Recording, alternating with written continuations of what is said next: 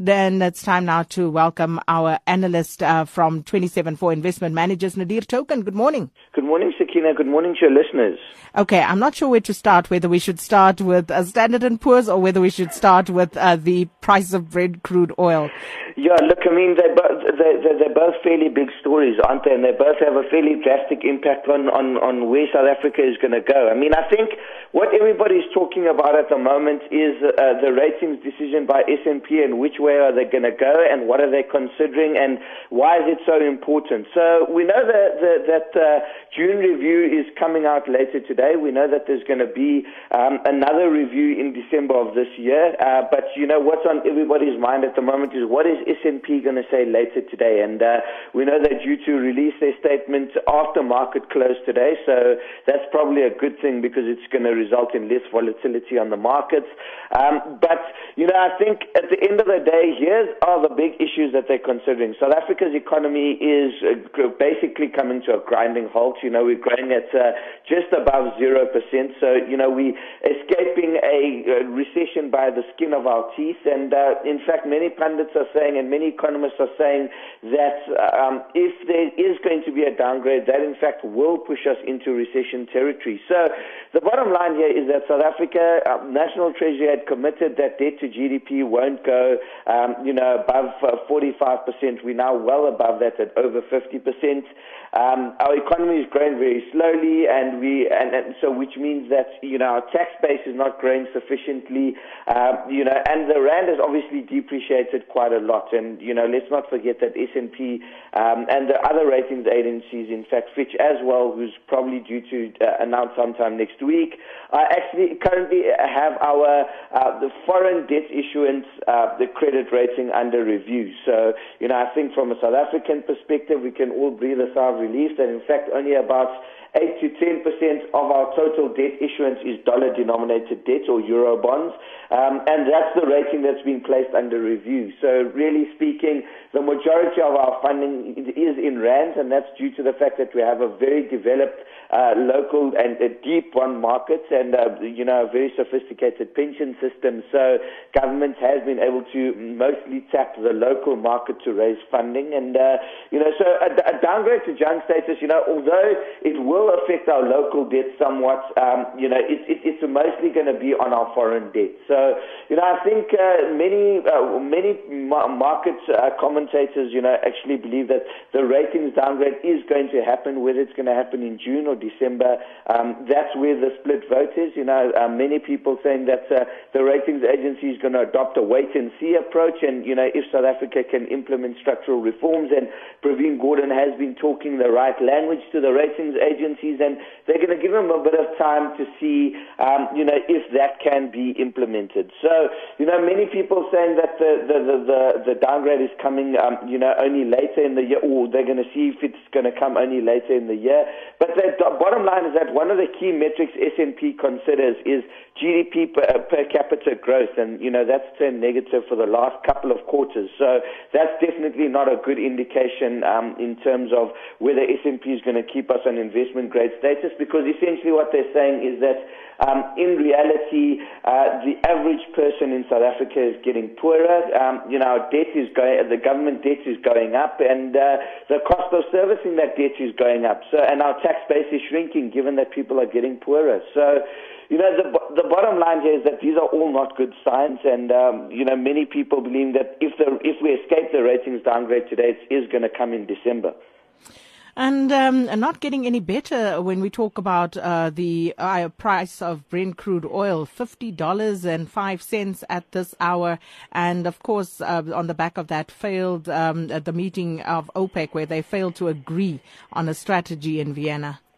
Yeah, no, that, that, that is one of the critical things here, uh, Sakina, you know, is that OPEC really seems to have lost control of uh, oil output and, you know, their members have differing opinions and they can't seem to reach a consensus, which is obviously resulting in a bit of volatility in the oil price. And we know that Iran, after suffering, um, you know, pretty much three decades of isolation from the global economy, um, you know, wants to, uh, wants to sort of ramp up production on the back of being in, in, in included in the global economy once once again once sanctions have been lifted, and you know, the, the, the, other OPEC nations obviously, um, you know, trying to resist this as much as they, that they can. We know that there's a lot of tension between Saudi Arabia and Saudi Arabia's allies within OPEC and Iran, and that's obviously, um, you know, fueling this, uh, this difference uh, to quite a large extent. And, uh, you know, at the end of the day, here's what are the facts in the oil markets. Um, you know, they, they, we were grossly oversupplied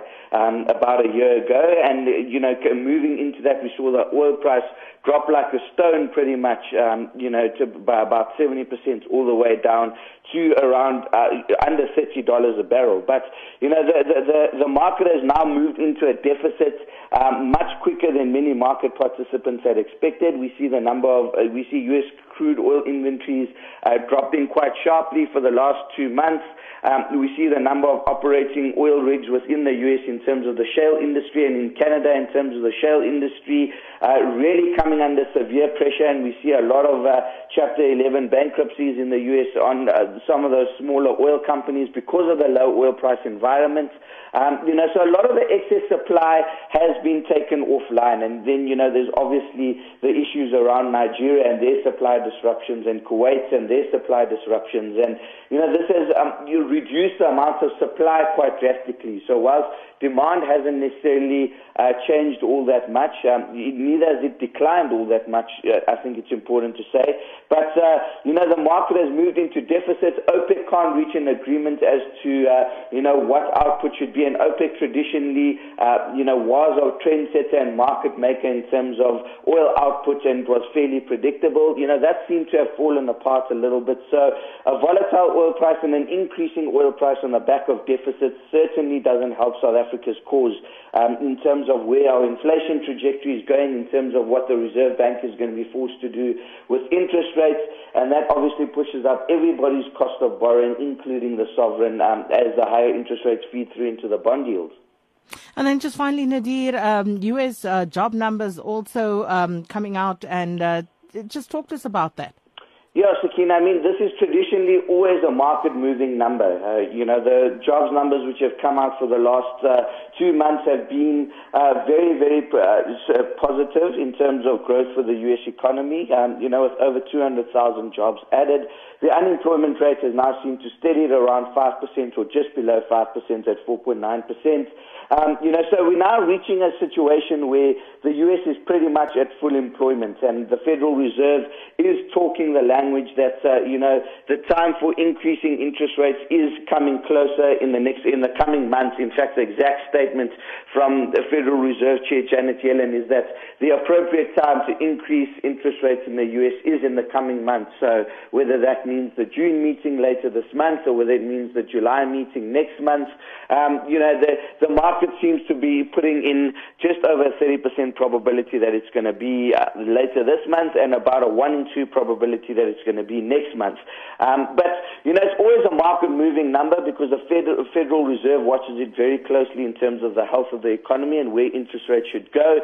And obviously, increasing interest rates in the U.S. has drastic impacts in terms of the flow of global capital. We've seen quite a big recovery in our bond market, for example, after the Nenegate incident of December, where our yield spiked to above 10.5%, and we saw them retracing quite quickly, um, you know, after economic growth, uh, economic data out of the U.S. remained disappointing for the first quarter, and we saw uh, expectations that the Federal Reserve is going to keep interest rates lower for longer and a flow of capital into liquid emerging markets like South Africa, and that's why we saw bond yields retracing quite a bit.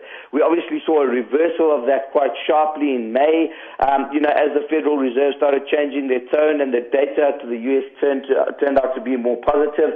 So the bottom line is that it's all about where U.S. interest rates is going, and that's really impacting typically where, um, you know, uh, the lower quality asset classes trade and where emerging market asset classes trade. Because, um, you know, if the yields in the U.S. are going to be lower for longer, there's going to be a global search for yield from investors uh, because they're getting pretty much nothing in the U.S. and other developed markets, and capital flows into higher yielding asset classes. But as the low interest rate environment unwinds, people are not willing to take on the additional risk of those lower uh, rated asset classes and money flows back into the US. So it is a market moving number, Sakina, and we'll keep a close eye out for that.